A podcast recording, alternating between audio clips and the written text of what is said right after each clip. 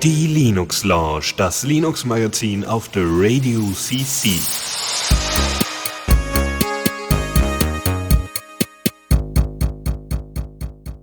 Einen wunderschönen herzlichen guten Abend hier zur Linux Lounge an diesem Montag. Ähm, der Lukas ist hier. Hallo. Und ich habe Kekse. Ah, verdammt nochmal. Obwohl ich hatte gerade Kaffee, das war auch schön. Kaffee und Kekse. Hm. Naja. Ja, Kekse größer als Kaffee. Na, hm, na. kommt, kommt drauf an. Kaffee krümelt nicht. Ich finde, das sollte auch der Sendungstitel der heutigen Sendung sein. Kaffee krümelt nicht. Ja, so einfach aufhören. So, so, genau. Wir, wir sind durch mit allen Themen, meine Damen und Herren. genau. Wie heißt das äh, hier? Äh, äh, äh Kaffeekränzchen bei The Radio CC mit Kekse und Tässchen. Ja, ähm, Lukas, du warst ja schon lange nicht mehr mit dabei, quasi jetzt vier also, Wochen, was ja. daran lag, dass wir einmal eine Sendung zwischendrin hatten, die live ja. war.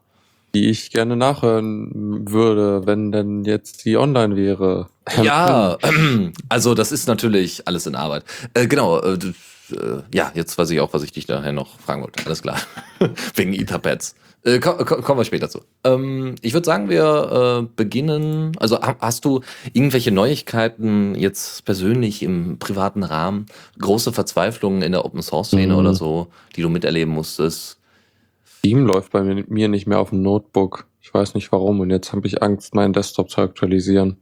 Oh. Irgendwas läuft bei mir auch nicht mehr.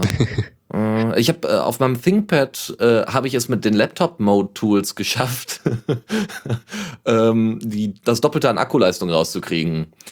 Äh, ich habe zwar kein WLAN, aber es ist, ich habe das Doppelte an Akkuleistung raus. Also vor irgendwie anderthalb Stunden, das hat gerade so durch die Vorlesung gepasst, ähm, meistens eher nicht.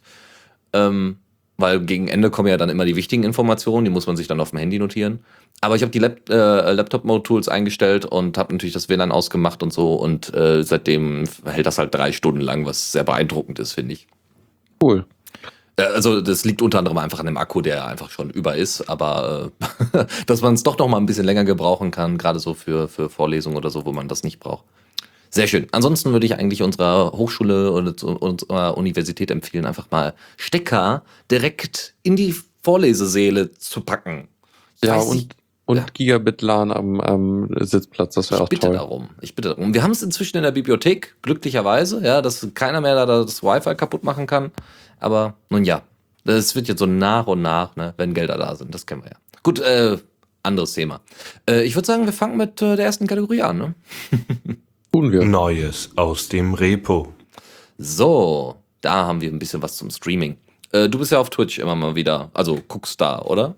Äh, ja, tatsächlich. Ähm, ich habe auch mal ein bisschen versucht zu streamen. Ähm, da gab es mal diesen einen Versuch, wo ich die, äh, den Feierabend begleitet habe mit einem äh, Binding of Isaac Stream.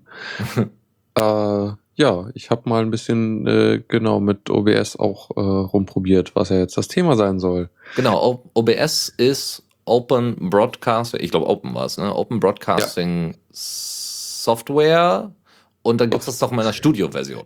Genau. Ähm, die, da gibt es irgendwie einen Unterschied. Es gibt OBS Classic, was nur für Windows ist, und OBS Studio äh, ist die Cross-Plattform-Version, also Windows, Mac, Linux. Die ist ja, die auch fucking awesome ist. Also das muss ja. man ja, also für ein Open Source Ding. Vor allem, das war ja auch das, was Twitch zentral immer angeboten hat. Also, äh, also schon zu Beginn äh, meinte, ähm, äh, sag doch mal schnell, äh, Bescheid zu geben, hier von wegen, äh, da, so kann man eben Twitch verwenden. Also so kann man streamen. Das war die zentrale Möglichkeit, um streamen zu können. Äh, ah ja. Von, von Twitch selbst beworben. Ja, also nach Twitch kann es streamen, also das OBS Studio, um das wir uns jetzt gerade kümmern möchten. 0.14.1er Version, okay. Hatte ich wohl vergessen zu ergänzen. Ähm, nach Twitch, nach YouTube kann man damit auch streamen. Zu Hitbox, was ich mal gehört habe. Es gibt noch ein paar andere, Dailymotion unter anderem, ja. aber noch so ein paar russische Anbieter, glaube ich auch. Hitbox äh, ist so ein, so ein Ding, was irgendwie ähm, recht interessant ist. Es ist zu, zeitweise war es technisch besser oder ist es eigentlich immer noch technisch be besser aktuell als Twitch, weil sie schon einen HTML5-Player haben. Uh. Ähm, also die legen da sehr viel Merk auf, irgendwie die auf dem neuesten Stand technisch zu sein. Sie hatten auch vor Twitch irgendwie 60 äh, Frames per Second und so ähm, sind aber halt ein recht kleines Netzwerk Ähm, aber es gibt ein paar interessante Sachen. Also es gibt da so, ein, so eine kleine Community von Leuten, die so ähm, Pen-Paper-Rollenspiele dort streamen und so. Da, da folge ich ein bisschen. Auch niedlich. Hübsch. Ja, was ist jetzt neu in der neuesten Version? Tatsächlich äh, durchaus wichtige und, und äh, elementare Sachen wie De-Interlacing wird jetzt unterstützt. Ähm, ich habe mir tatsächlich um den Begriff, also den Begriff habe ich öfters mal gehört, weil äh, ich ja dann irgendwie Grafikoptionen oder sowas eingestellt habe bei Games. Ähm, hab aber nie wirklich genau hintergeguckt, was genau das denn ist und habe es immer einfach eingeschaltet, weil das kann nicht schaden.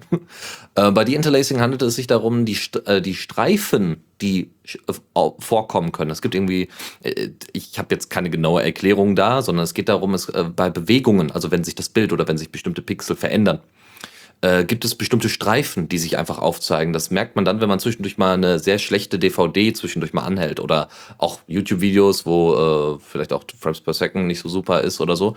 Dann sieht man, dass zum Beispiel, wenn sich ein Bein bewegt, dass da äh, äh quasi das so so äh, äh, un, ja nicht unscharf ist, also nicht so, dass es einen weichen Übergang gibt, sondern dass man äh, ähm, ja wie so eine Jalousie sieht das teilweise aus, hell dunkel, hell dunkel oder eben die andere, die eine Farbe vom Hintergrund und die Farbe des Beines zum Beispiel überschneiden sich da. Und das, das ist natürlich nicht so schön. Bitte. Es kann auch passieren, wenn man PAL und NTSC verwechselt.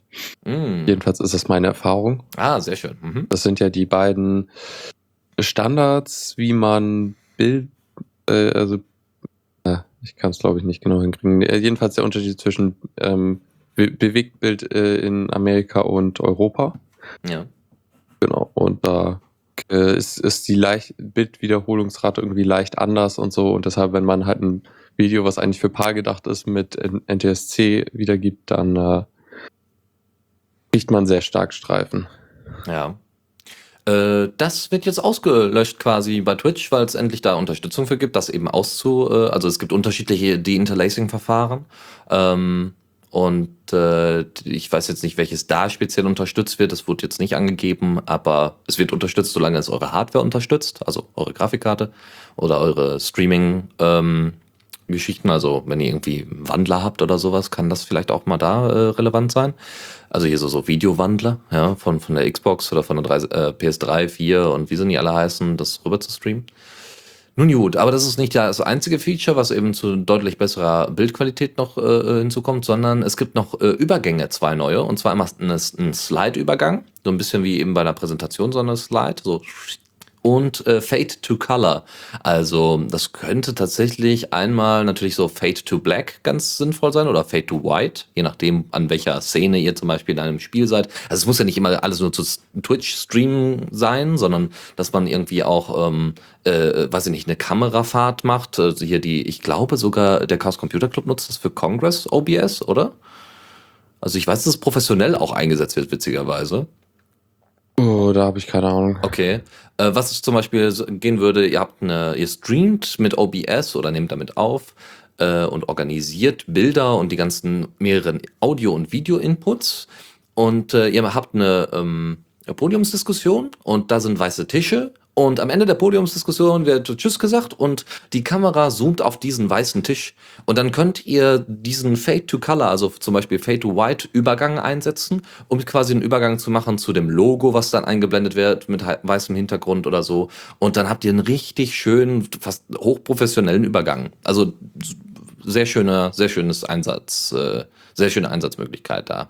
Ähm, ansonsten gibt es neue Key-Parameter, also hier Command-Interface, äh, nämlich könnt ihr Profiles angeben, also ähm, wohin ihr wahrscheinlich streamt, ist sicherlich in diesem Profil auch drin, aber könnte auch sein, also ich habe jetzt, das stand leider nicht genau dabei, könnte sich auch vielleicht um, um bestimmte Profile, Einstellungsprofile handeln, äh, je nach, also äh, genau, einmal wie ihr euren Aufbau habt, ja, ob ihr jetzt eine Podiumsdiskussion äh, aufnehmt mit mehreren äh, Kameras oder ob ihr jetzt ähm, äh, ein Gaming, äh, Game streamt, ähm, Gameplay streamt. Äh, da gibt es dann unterschiedliche Profile für Szenen, okay. Und was ganz cool ist, ist, ihr könnt Streambeginn und Ende einstellen, was natürlich so für ähm, Standard-Stream-Möglichkeit super ist, vor allem wenn man es vorher bei Twitch dann irgendwie ankündigt. Äh, warum nicht? Oder über Twitter oder so. Äh, und Collection, Sammlungen sind da irgendwie noch möglich. Was genau das bedeutet, kann ich euch leider nicht sagen. Wie gesagt, war leider keine Beschreibung dabei und OBS habe ich selber mir mal angeschaut, ja, aber selber nie intensivst mal irgendwie genutzt. Nun, ähm, Genau, was ganz cool ist, ihr könnt äh, immer einen, äh, es gibt die Möglichkeit, kurzfristig einen Blick auf etwas, auf eine andere Videoquelle zu lenken, also den, den, den Fokus auf eine andere Videoquelle zu lenken. Das ist äh, äh, ganz, ganz, also soweit das wohl funktioniert, ihr drückt einen äh, Button, den ihr äh, festlegt oder eben einen Knopf und könnt ganz kurz zum Beispiel, ach, jetzt muss man sich wieder Beispiel aus der Nase ziehen.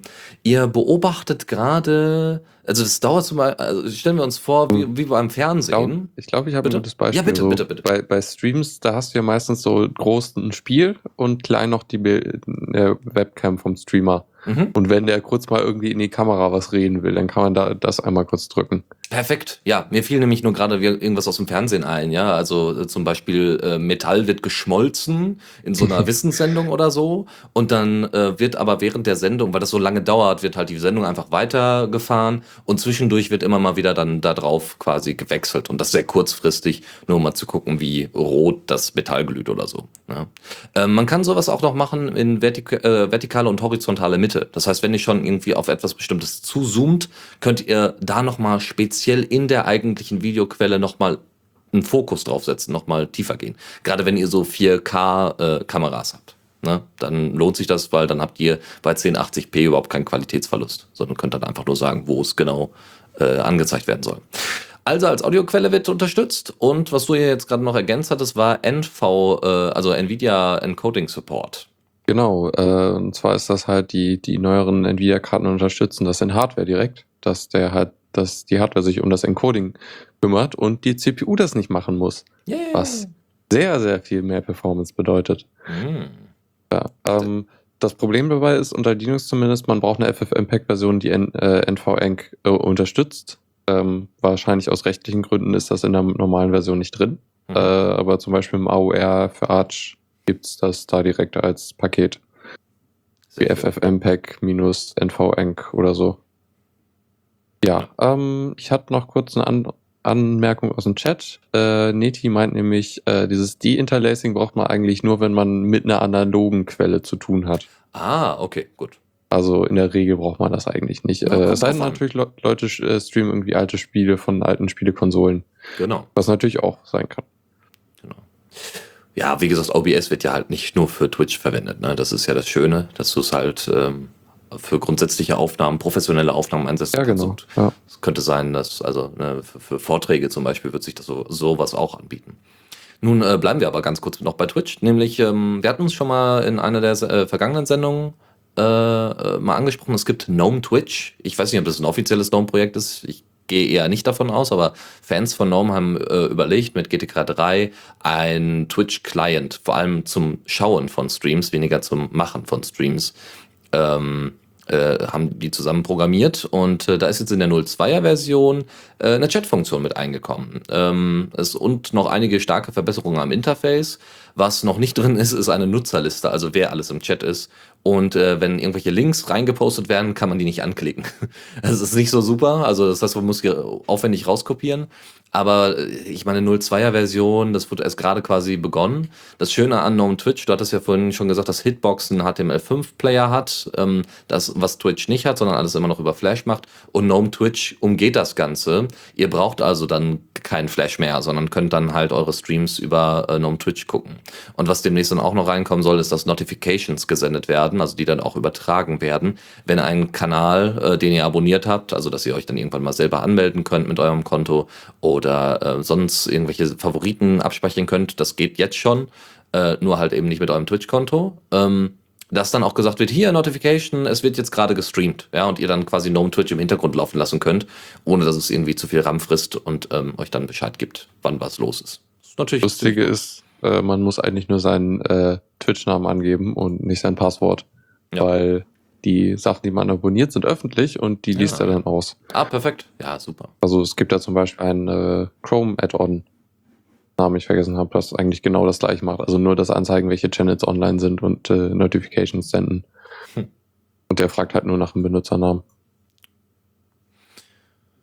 Ja, dann äh, würde ich sagen, kommen wir zu deutlich äh, nutzbringenden Sachen, nämlich FreeCAD, ähm, also Freak CAD, äh, Computer Assistant, äh, D, D, D, D, wofür hieß, war doch mal das D?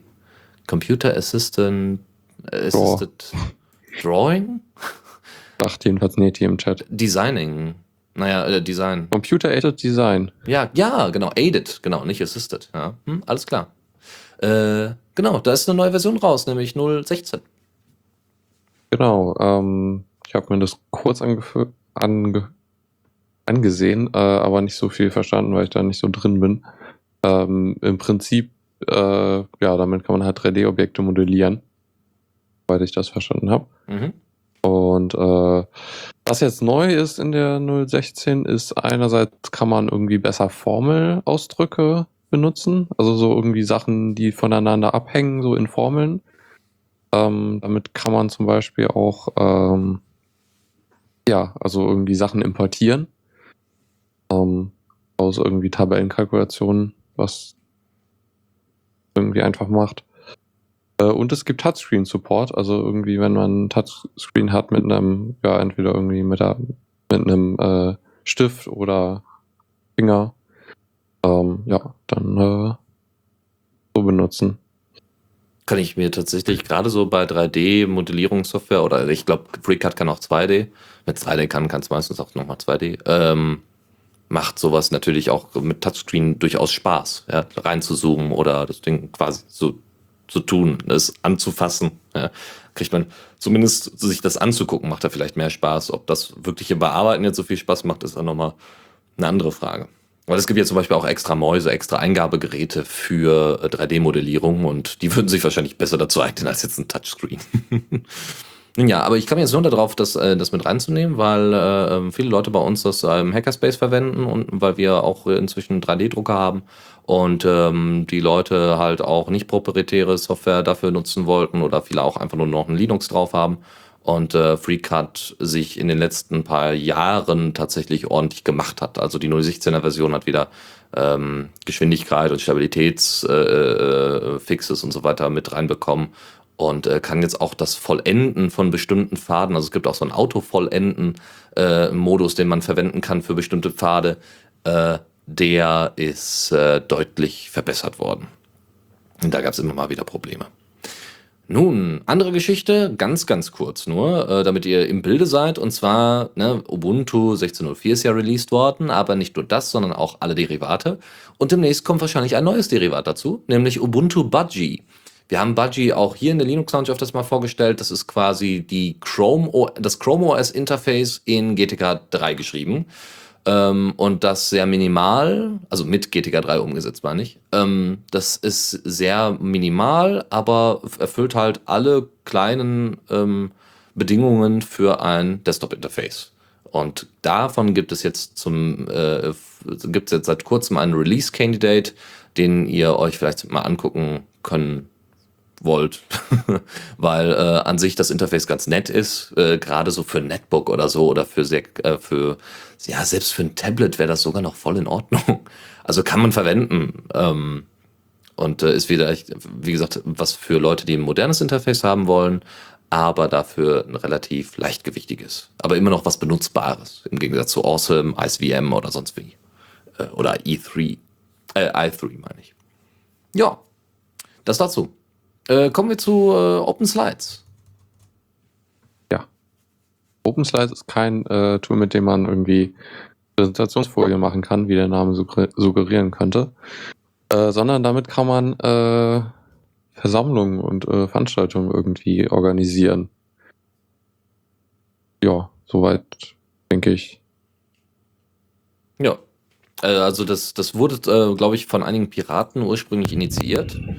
Und dann kam man mal auf die Idee, also was man, also es wurde unter anderem dafür geschaffen, wenn man, wenn man Vorträge hält, also man kann genau, Präsentationen können auch hochgeladen werden, aber dass es auch Countdowns gibt, ne? Wie lange darfst du da bleiben? Äh, äh, welche, äh, welcher Projektor zeigt gerade was an? Also dass das jeder sich quasi angucken kann, selbst wenn er im Nebenraum ist. Ja, also dass es kein Streaming geben muss, sondern im Endeffekt einfach nur ein Bildschirm, äh, ein, ein, ein Interface gibt. Ob du dich da anmeldest oder nicht, ist dabei, glaube ich, äh, irrelevant ähm, und kannst dir das dann angucken. Ist in Python geschrieben und äh, ist jetzt halt in der 2.0er Version veröffentlicht worden, die halt auch so Teilnehmerlisten und so weiter mit reinbringen oder auch Wahlergebnisse. Wie gesagt, das sind dann so halt die Ursprünge, die es hat, sind halt in erster Linie von, äh, von den Piraten.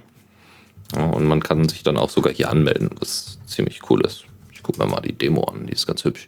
Anträge, Wahlen, teilnehmende Dateien können sogar hochgeladen werden. Also ne, Grundgesetz steht hier zum Beispiel das Logo oder ganze Präsentationen können hochgeladen werden, Anträge können gestellt werden, Tagesordnung. Also sagen wir mal, hättet ihr einen großen Verein oder wie gesagt eben eine Partei, dann würde das sowas richtig Sinn machen. Ähm, oder ja, eigentlich würde sowas auch auf einem Kongress äh, zu einem gewissen Teil sogar Sinn machen. Ja, zumindest Teilnehmer wäre vielleicht nicht uninteressant, mal zwischendurch mal reinzugucken. Eine andere Geschichte, eine Kleinigkeit, ist äh, Mozilla WebExt. Ähm, WebExt ist die Abkürzung für Web Extensions und Mozilla hat ein kleines Node.js-Tool geschrieben, vor allem als Kommandozeilen-Tool. Äh, deswegen in Node.js, weil es halt über NPM sehr einfach installierbar ist, auch wenn das heutzutage keiner mehr so wirklich machen möchte seit den Vorkehrungen, die bei NPM, äh, NPM passiert sind, mit den Abhängigkeiten und äh, den, den Security Flaws und so ähm, und da wie, wie so mit geblockter Software und, und Libraries umgegangen wird. Äh, man kann damit Web-Extensions erstellen. Was ist das? Das ist die neue Art und Weise, wie Plugins erstellt werden. Chrome unterstützt das schon, sogar Microsoft Edge unterstützt das oder will es unterstützen. Und ähm, sagen wir mal, die, die Extension oder die Schnittstelle dazu sind nur geringfügig anders. Also Firefox will das jetzt auch einführen. Die benutzen ja der, derzeit XUL und das wird ersetzt ähm, oder so nach und nach ersetzt von Web-Extensions. Deswegen ähm, seid vorsichtig, wenn es um irgendwelche alten Plugins geht. Äh, irgendwann werden die in Firefox nicht mehr funktionieren. Dafür werden aber viele, viele neue Plugins dazukommen bei Firefox, die bei Chrome schon da sind aber noch nicht auf Firefox portiert worden sind. Das Portieren wird dadurch einfacher, weil äh, die, die viele Sachen äh, oder viele Elemente, viele Schnittstellen, APIs sind dann gleich, bis auf wenige Mozilla Firefox-spezifische Sachen. Ja. Ist ganz hilfreich. Ja, genau. Äh, was kann das Kommandozeilen-Tool? Es kann zwar noch mehr, aber das sind so die Kernelemente. Äh, man kann äh, ähm, das, die, die, äh, das Plugin ausführen. Ja, also sich den genau angucken, startet dann eine kleinere Version des, des Firefox oder startet eine, eine äh, Instanz des Firefoxes, dann ähm, kann es Sachen paketieren als .xpi-Dateien, die dann eben als Extension für Firefox verwendet werden, die ihr dann einfach reinziehen könnt oder hochladen könnt. Und ihr könnt das Ding auch signieren, was auch sehr hilfreich ist, um es dann auf die Add-ons Seite von Mozilla zu packen. Und noch viele, viele Features mehr, die ihr euch dann angucken könnt im Detail. Das wäre es dann erstmal für diese Rubrik und wir kommen zum Newsflash. Und äh, wir bleiben bei Firefox. äh, welche, äh, welche Entwicklertools benutzt du eigentlich? Oder äh, machst du eigentlich so großartig Web, Web Development? Äh, eigentlich gerade so ziemlich gar nicht. Aber früher, was hat man da so ähm, verwendet? Also in der Uni hatten wir das Softwareprojekt, wo wir ein äh, Spiel, Browserspiel entwickelt haben. Äh, ja, da habe ich, glaube ich, primär im Firefox entwickelt, wobei wir das Problem hatten, dass wir eine alte Firefox-Version benutzen ja. mussten. Äh, ja, und ich glaube, das war gerade so der Sprung, wo es irgendwie die besseren Entwicklertools im neuen Firefox gab, aber nicht in dem. Naja. Okay. Es wird aber weiterhin an den Entwicklertools noch ordentlich gearbeitet und es sind ja jetzt inzwischen auch viele, viele Sachen äh, zu den Tools dazugekommen. Äh, was angekündigt wird, ist für Firefox 48, entweder ist das die nächste oder übernächste Version, äh, da gibt es dann ein Firebug-Theme äh, für die Entwicklertools. Firebug ist äh, eine der früheren Entwicklertools gewesen, die von, die auch zwischendurch, glaube ich, von, von Mozilla ein bisschen promoted worden sind oder so unterstützt worden sind. Aber in erster Linie war das eigentlich ein Add-on für Firefox und die mhm. waren ziemlich beliebt, ähm, weil die eine sehr einfache Struktur hatten. Teilweise hat, gab es da Überschneidungen zu den WebKit-Entwicklertools, äh, aber nun ja. Um, und ich habe das früher auch verwendet, tatsächlich so für Design-Kram. Das hat sehr, sehr gut funktioniert. Jetzt ist aber das Ding äh, Firebug, also ne, jetzt kommt halt neue Web-Extensions, aber jetzt kommt auch äh, vor allem äh, der ähm, äh, Elektrolyse-Support, also dass eben Multiprozessor-Architektur endlich im Browser, also in dem Fall bei Firefox unterkommt, was vorher nicht der Fall ist, also derzeit nicht der Fall ist. Das kommt demnächst. Das, da arbeitet man jetzt schon eine Weile dran. Das ist äh, parallel zu Servo, der neuen Engine, die bald kommen soll. Man hat sich Folgendes überlegt und man hat auch mit dem Firebug Hauptmaintainer und Entwickler gesprochen und gefragt, hört mal zu. Also wir können jetzt Folgendes machen. Entweder wir gucken uns mal all deine Features an, die du so hast und bauen die bei uns in die Entwicklertools ein. Und du kannst dann auch noch so ein bisschen Anteil daran haben, beziehungsweise wir können uns dann gegenseitig austauschen, was denn Leute so an Firebug so toll finden oder was du an Firebug so toll findest und was wir vielleicht in unsere Entwicklertools mit übernehmen könnten. Und äh, im Gegenzug stellst du Firebug ein. also das ist jetzt keine wirkliche Forderung, sondern es äh, war einfach, äh, es ist einfach sinnvoller, das so zu machen, weil diesen e äh, den e-, Elektrolyse-Support ähm, mit unterzubringen, ist sehr, sehr schwierig. Und vor allem, warum sollte man äh, jetzt noch quasi zwei, zweifache Entwicklertools haben, die eigentlich nur vom Interface her anders sind, ähm, aber eigentlich von der Funktionalität nicht anders sind. Äh, das wäre doch zu viele Duplikate, auch Code-Duplikate. Ähm, warum dann nicht einfach die internen Entwicklertools verbessern von Firefox, so dass das auch für jeden Sinn macht und äh, dann ein Firebug-Theme für die Leute, die es vermissen, mit einbauen, damit der Übergang einfacher wird. Und ich muss ganz ehrlich sagen, das ist sinnvoll. und ich finde ja schön, dass da dann halt auch Community in der Form des, des äh, Add-on-Entwicklers von Firebug ähm, damit eingebunden wird. Ja, und ich halte das, ja, also ist sinnvoll einfach. Ja. Aber Firebug ist tatsächlich immer noch featuretechnisch den derzeitigen Entwicklertools in einigen Bereichen immer noch voraus. Und deswegen werden jetzt viele Features davon übernommen und eingebaut. Dies, das bezüglich. äh, genau, wir haben ja ganz kurz vorhin angesprochen, die neue Ubuntu-Version ist draußen.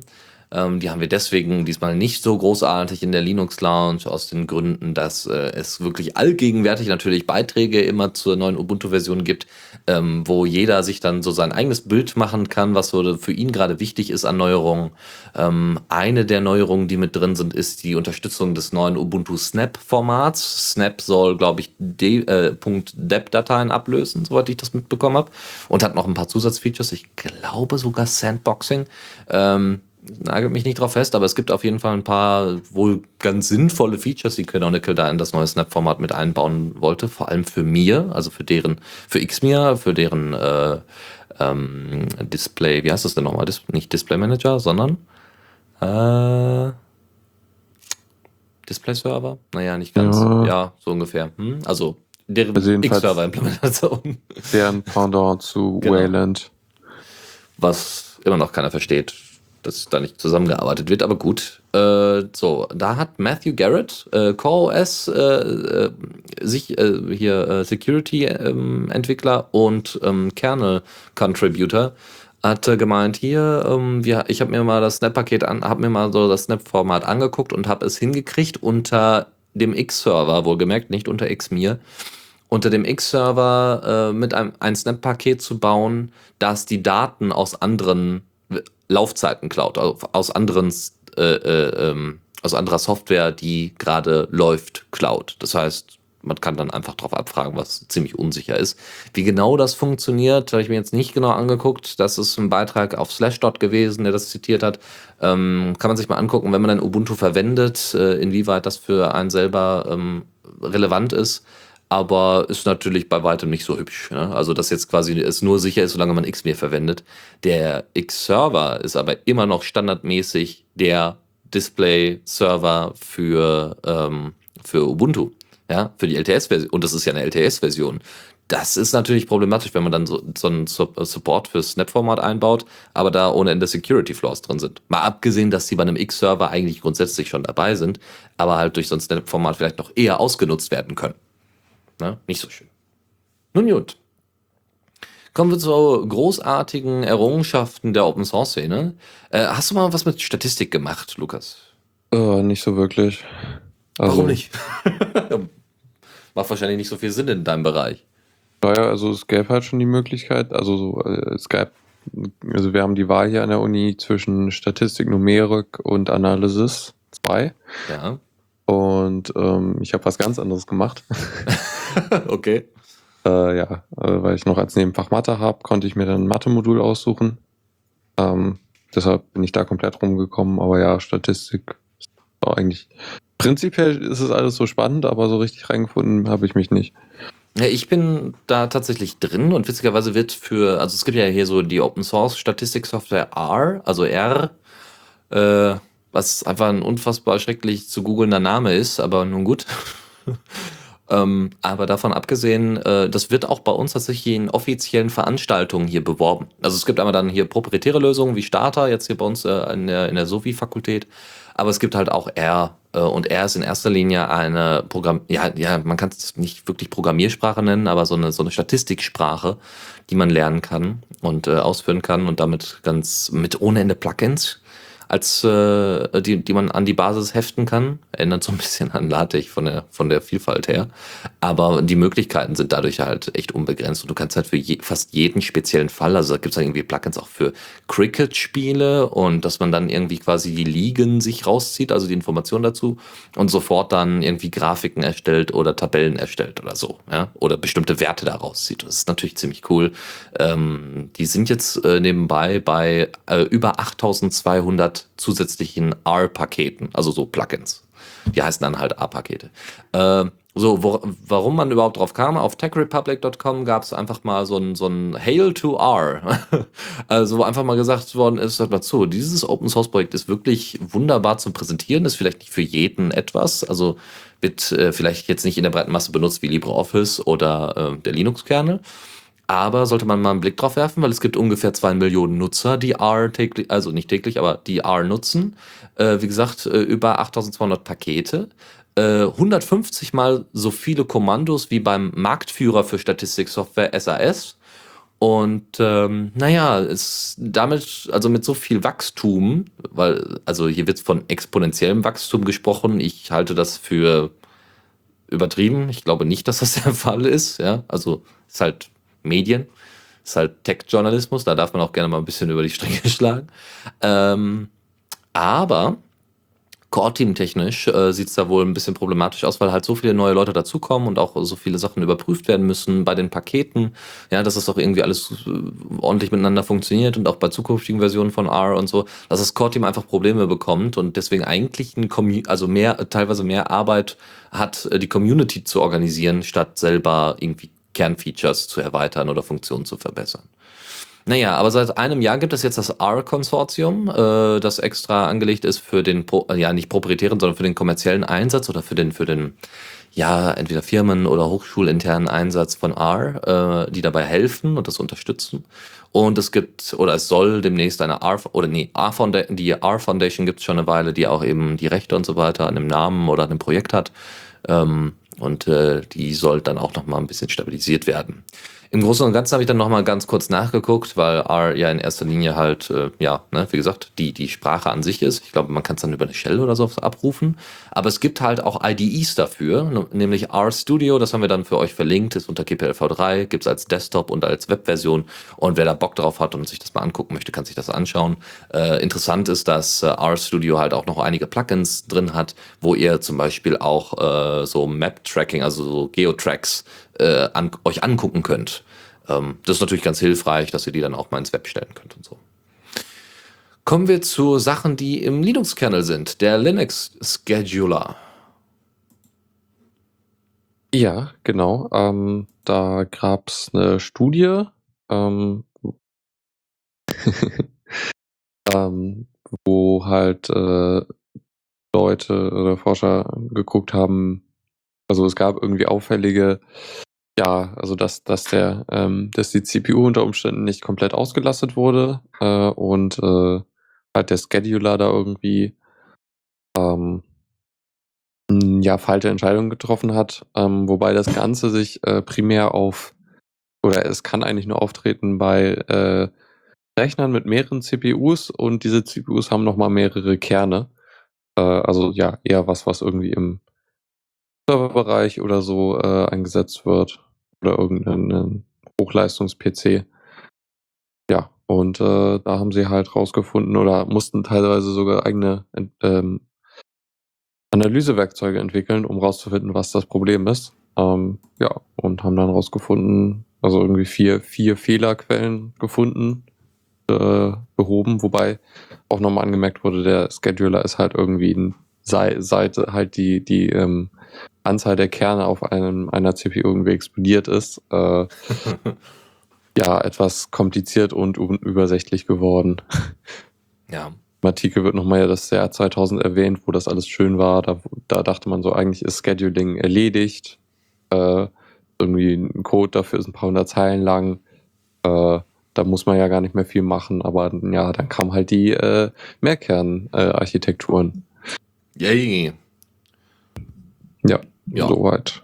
Das ist eigentlich cool, ne? Also da betreiben Leute Forschung und sagen so, ey, eigentlich können wir doch mal uns den Linux-Kernel angucken und eigentlich damit äh, erstens in unserer Arbeit, also im Endeffekt ist das ja auch eine gewisse Art von Beitrag zu, zum Open-Source-Projekt, ja. Mhm. Und äh, klar.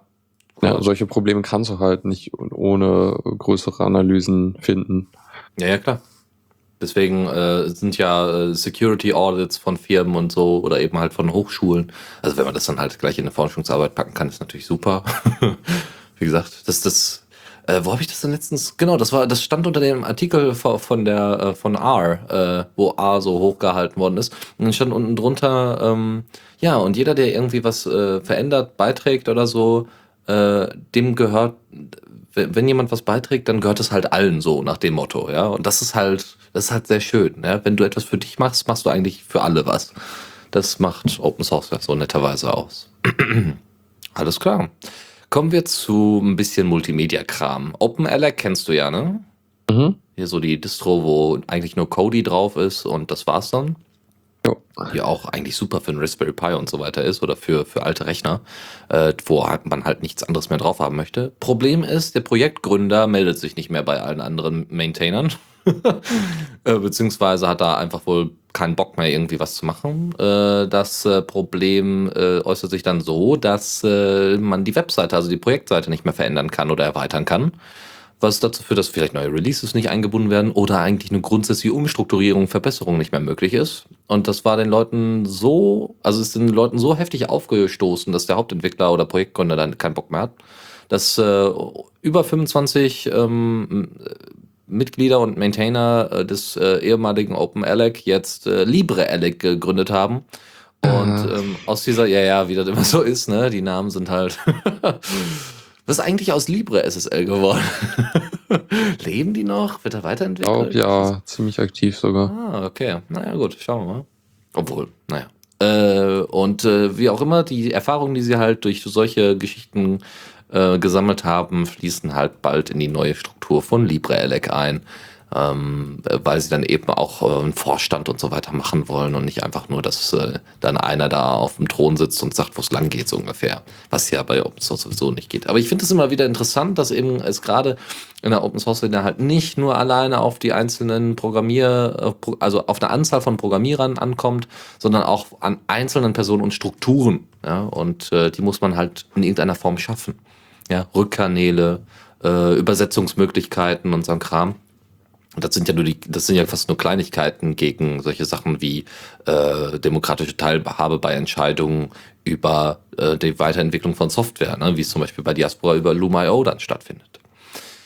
Alles klar, das war LibreELEC und äh, dann noch eine schöne Geschichte, nämlich Octoprint. Ähm, Octoprint ähm, ist damals, äh, wa- was ist das? Es ist im Endeffekt 3D-Printer-Software. Ähm, also quasi, ihr könnt ähm, die Software zum Beispiel auf den Pi hauen äh, und könnt damit einen 3D-Drucker steuern. Ähm, den Pi legt ihr natürlich schön ins Netzwerk und könnt dann halt übers Webinterface gucken, na, ist Temperaturanzeige auslesen und so ein Kram. Gibt es natürlich Support für die unterschiedlichsten 3D-Drucker.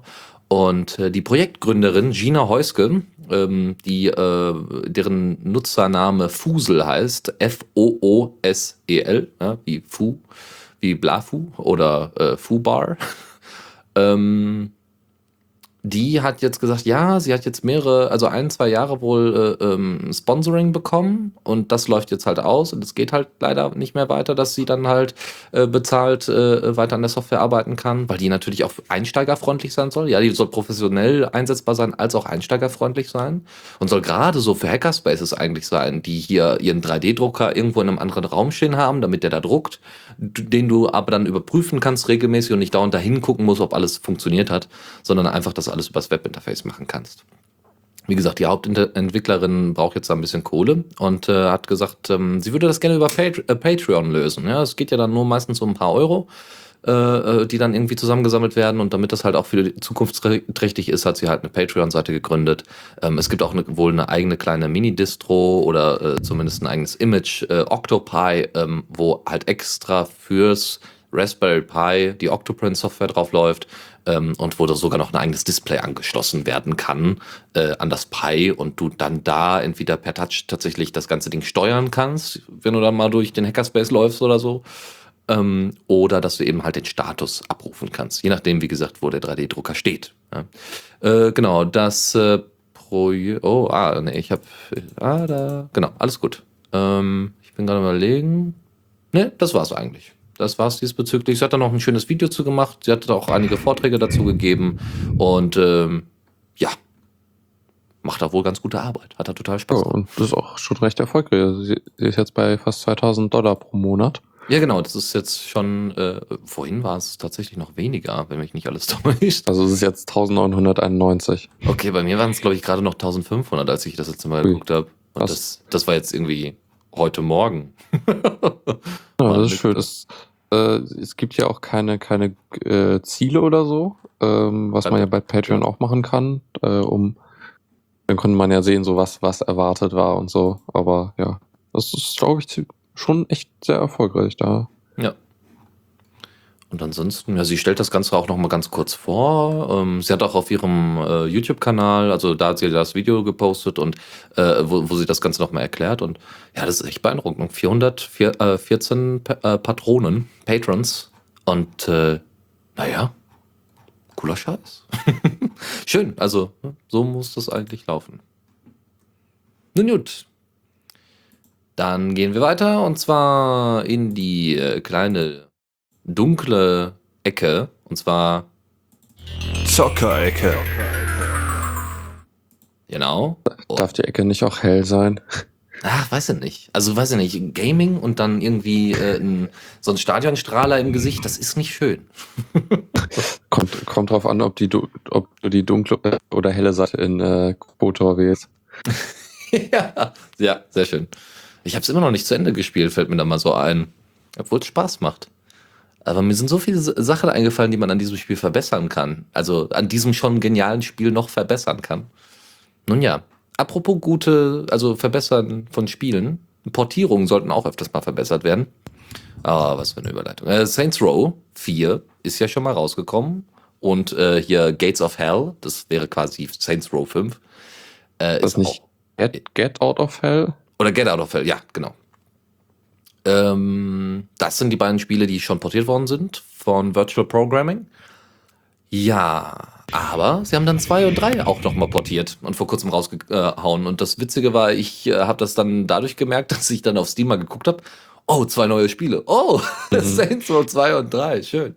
Ja, wenn sie erst so den ersten Teil raushauen, dann äh, sollte ich den, sollte ich die äh, Saints Row Teile vielleicht mal vom Anfang an spielen. Das macht dann Sinn. Da hatte ich auch mal so ein bisschen überlegt. Ich glaube, der erste Teil ist gar nicht mal so gut. Also jedenfalls ist er nicht aus Steam. Das war, glaube ich, Oh. auch das große Problem. Oh, ja gut, Ähm, dann wird sowieso problematisch. Das, äh, also, Das ist gar nicht mal so gut. Und trotzdem haben sie einen zweiten Teil rausgehauen. Das ist ja auch komisch. also es ist vielleicht einfach so wie GTA 1 spielen oder so. Das ist halt ein echt altes Spiel. okay, ja. ähm, ne? ähm, Ja. Das war halt damals sehr erfolgreich, aber halt die späteren Titel sind dann halt irgendwie grafisch und spielerisch dann nochmal deutlich besser geworden. oh, GTA 2 war großartig. Wer Vielleicht, vielleicht gibt es irgendeine Zusammenfassung von der Story von Saints Row 1. Das Ja. wäre toll. Genau, das wäre nicht schlecht, das stimmt. Äh, ja, dann fange ich auch mit zwei an, habe ich auch kein Problem mit. Ähm, nebenbei bemerkt, Virtual Programming haben unter, unter anderem auch andere Spiele portiert. Aber es geht nicht nur darum, dass wir jetzt hier anpreisen, hey, die wurden jetzt portiert, sondern es we- werden jetzt auf GitHub Bug Reports entgegengenommen für die Portierung, weil die Portierung hat ja auch auf Nice. Windows X stattgefunden. Und äh, nicht nur für Saints Row 2, 3, 4 und 5, sondern auch für The Witcher 2, für Dirt Showdown, für Bioshock Infinite und für Witcher 2. Und ich glaube, ein, zwei Sachen habe ich jetzt, glaube ich, außen vor gelassen. Aber äh, das sind zum Beispiel alles äh, Ports, die halt Virtual Programming gemacht hat. Und ja, findet ihr einen Bug, könnt ihr ihn behalten und sogar anprangern. Hm. Ja, sehr schön. So, kommen wir zu brutaleren Sachen als Bioshock Infinite. Und das ist schon, äh, das äh, ist schon eine Leistung. Und zwar The Culling ist angekündigt worden für Linux. ein Spiel, das mit der Unreal Engine 4 umgesetzt worden ist, dementsprechend gut aussieht. Und ähm, es handelt darum, ist vor allem irgendwie Multiplayer eher als, als Multiplayer-Game gedacht. Ihr seid auf einer einsamen Insel und ihr kommt auch nicht runter.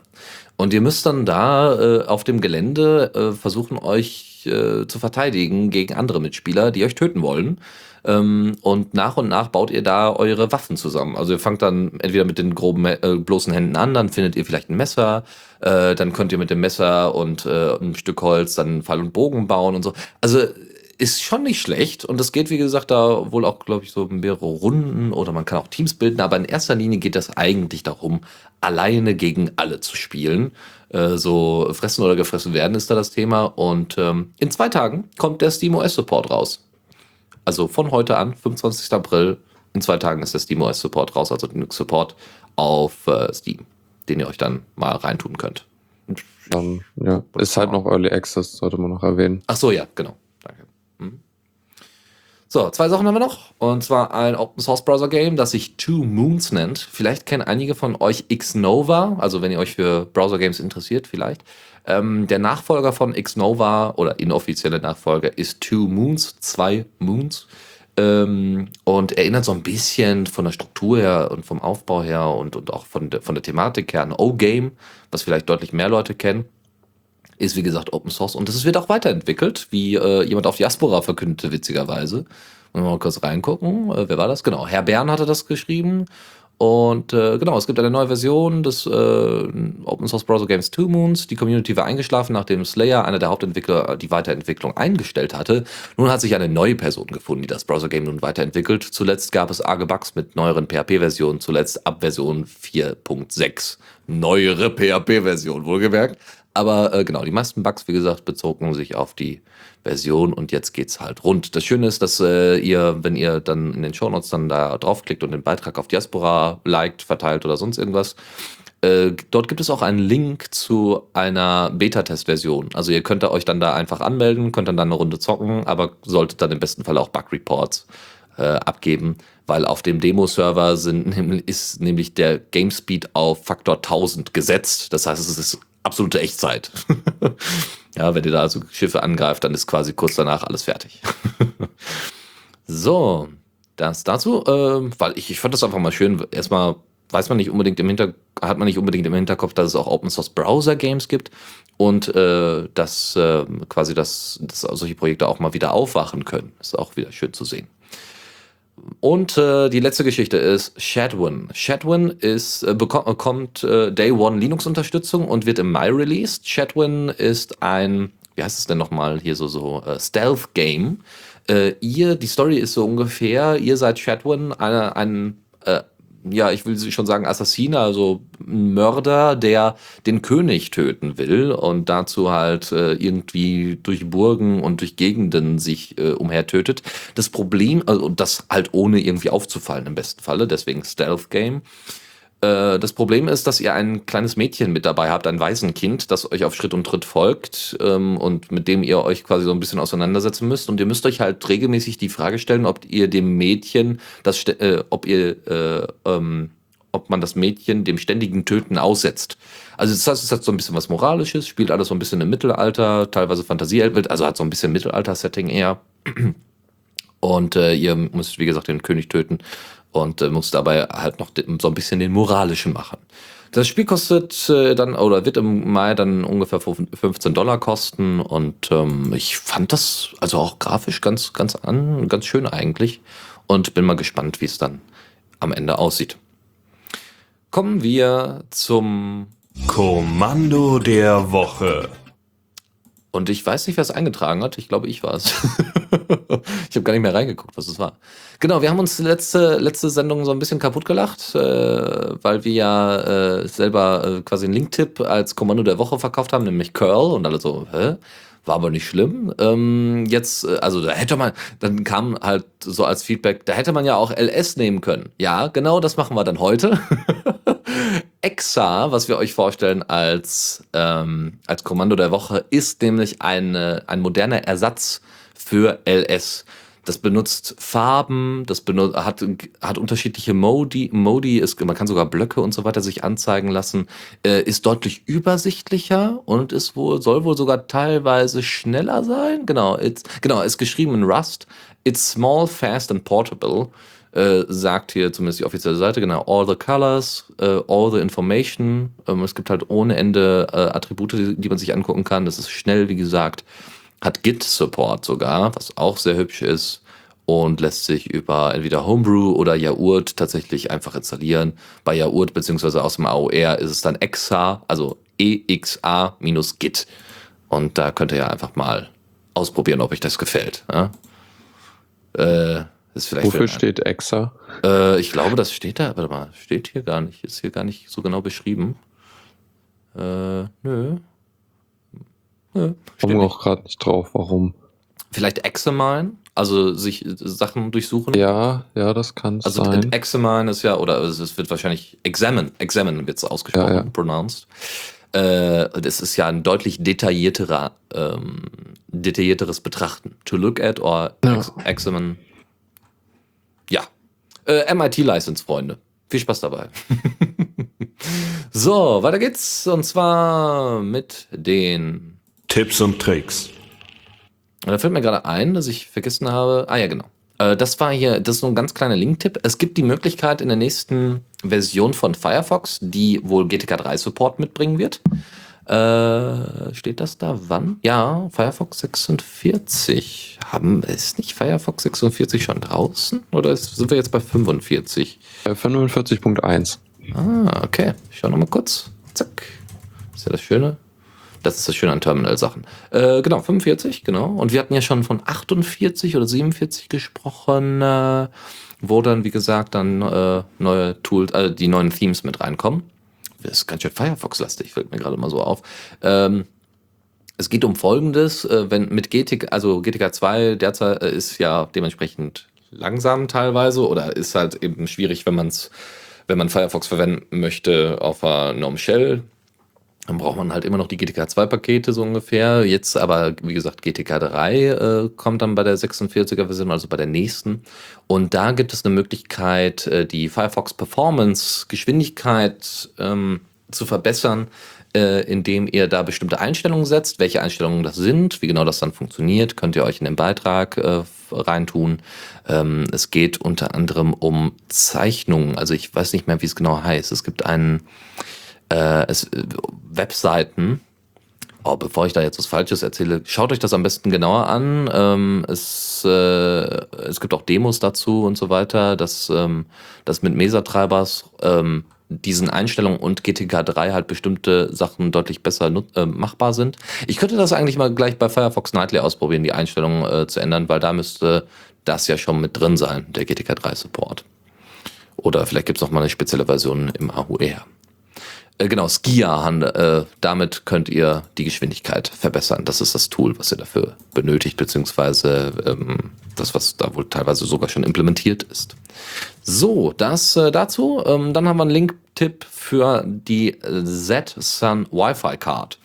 Ähm, das ist ein kleiner USB-Stick im Endeffekt und da ist aber eine äh, ein SD-Karten-Slot, so Mini-SD, Mikro, Micro-SD-Karte, ja, Mikro-SD-Karten-Slot dran. Und da packt ihr dann quasi ein Betriebssystem oder Daten und so weiter drauf und ähm, schließt quasi äh, über den USB-Port das Ding irgendwo an, entweder an euren Rechner oder äh, sogar mit einem besonderen Adapter an euer Handy oder einfach nur an die Stromversorgung. Und dann habt ihr damit quasi so eine Art mobilen Wi-Fi-Hotspot. Aber es geht nicht nur um Hotspots, sondern es geht vor allem um Datenaustausch. Also das Ding ist explizit dafür angelegt, dass ihr zum Beispiel in einem Auto sitzt, Strom habt und äh, Datenaustausch betreibt mit anderen Leuten, die mit euch im Auto sitzen. Ja, zum Beispiel könnt ihr dann Streaming darüber veranstalten oder da, wie gesagt, Daten austauschen, Musik gleichzeitig anhören oder ein Album äh, anhören. Das könnt ihr damit alles umsetzen. Das Ding ist wahnsinnig billig und find, befind, findet man halt auch so ba Sachen wie Banggood, also hier so China Amazon.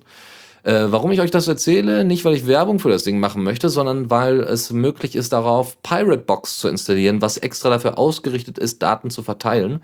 Äh, basierend auf OpenWRT zusammen mit einem ziemlich coolen Interface, was extra auf Datenaustausch ausgelegt ist, könnt ihr mit dieser Wi-Fi-Card, die sehr, sehr mobil und sehr, sehr äh, gut nutzbar ist, mit bis zu acht Personen gleichzeitig benutzbar ist, auch als Wi-Fi-Hotspot und Repeater nutzbar ist, äh, könnt ihr das dann da umsetzen. Ne? Ähm, und wie das genau geht, da gibt es eine Anleitung zu, ist wie gesagt verlinkt.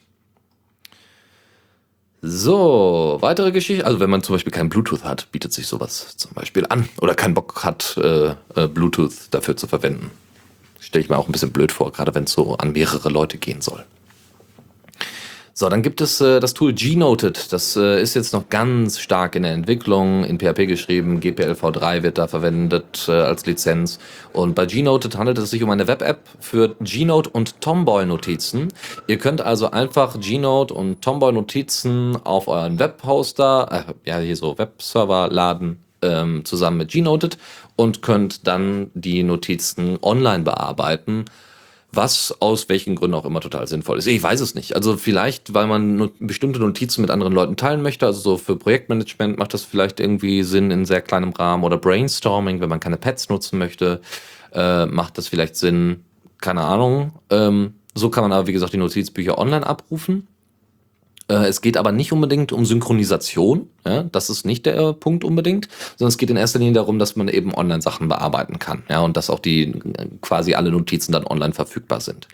Äh, man äh, installiert das relativ einfach, man kopiert einfach das Repo auf den Webserver, kopiert die vorhandenen Notizen, die man irgendwie lokal bei sich auf dem äh, Rechner hat, einfach dann da hoch setzt die Rechte und kann feststellen, ob da ein Login gesetzt werden soll oder nicht.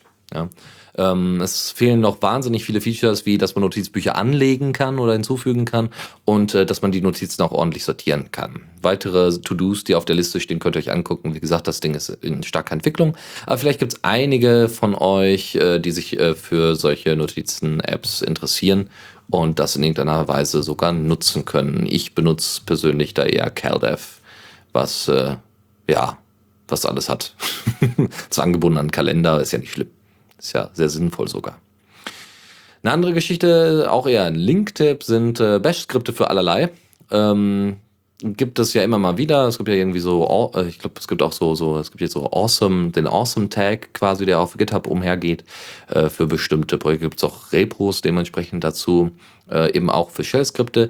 Dies, das ist jetzt nichts in der Form, sondern das hat jemand privat zusammengesetzt. Äh, so einzelne Terminal-Utilities, die man verwenden kann. Eigene kleine Bash-Skripte, so wie hier mein Post- Production äh, Bash-Skript, wo ich jetzt gerade noch ein bisschen dran rumgewerkelt habe, was auch mal irgendwann mal sicherlich auf GitHub landen wird.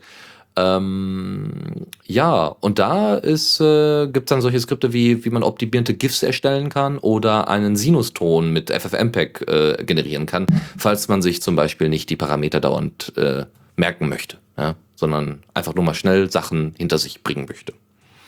Dafür ist es gedacht. So kann man natürlich auch gerne erweitern um seine eigenen Skripte. So, äh, eine weitere Geschichte, die ich auch ganz interessant fand, war die GNOME Time, äh, Time Zone Extension.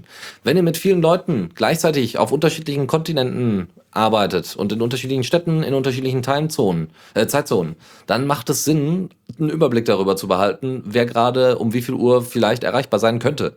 Und das könnt ihr in der Status, äh, könnt ihr in der Statusleiste ganz oben in GNOME euch anzeigen lassen. Einfach eine Uhr, da klickt ihr drauf und habt dann ähm, per Gravatar äh, und per GitHub äh, API-Nutzung äh, direkt eure Leute äh, mit, mit Avatar drin, mit Namen drin, mit Uhrzeit, mit Ort drin und ähm, können, glaube ich, sogar bei einem Klick weitergeleitet werden auf das GitHub-Profil und so Kram. Äh, und in Zukunft, äh, oder jetzt ist auch sogar Support dafür drin, dass ihr in einer JSON-Datei die Leute auflisten könnt. Das heißt, ihr könnt das standardisieren, auslesen und auch mit anderen Apps zum Beispiel auslesen.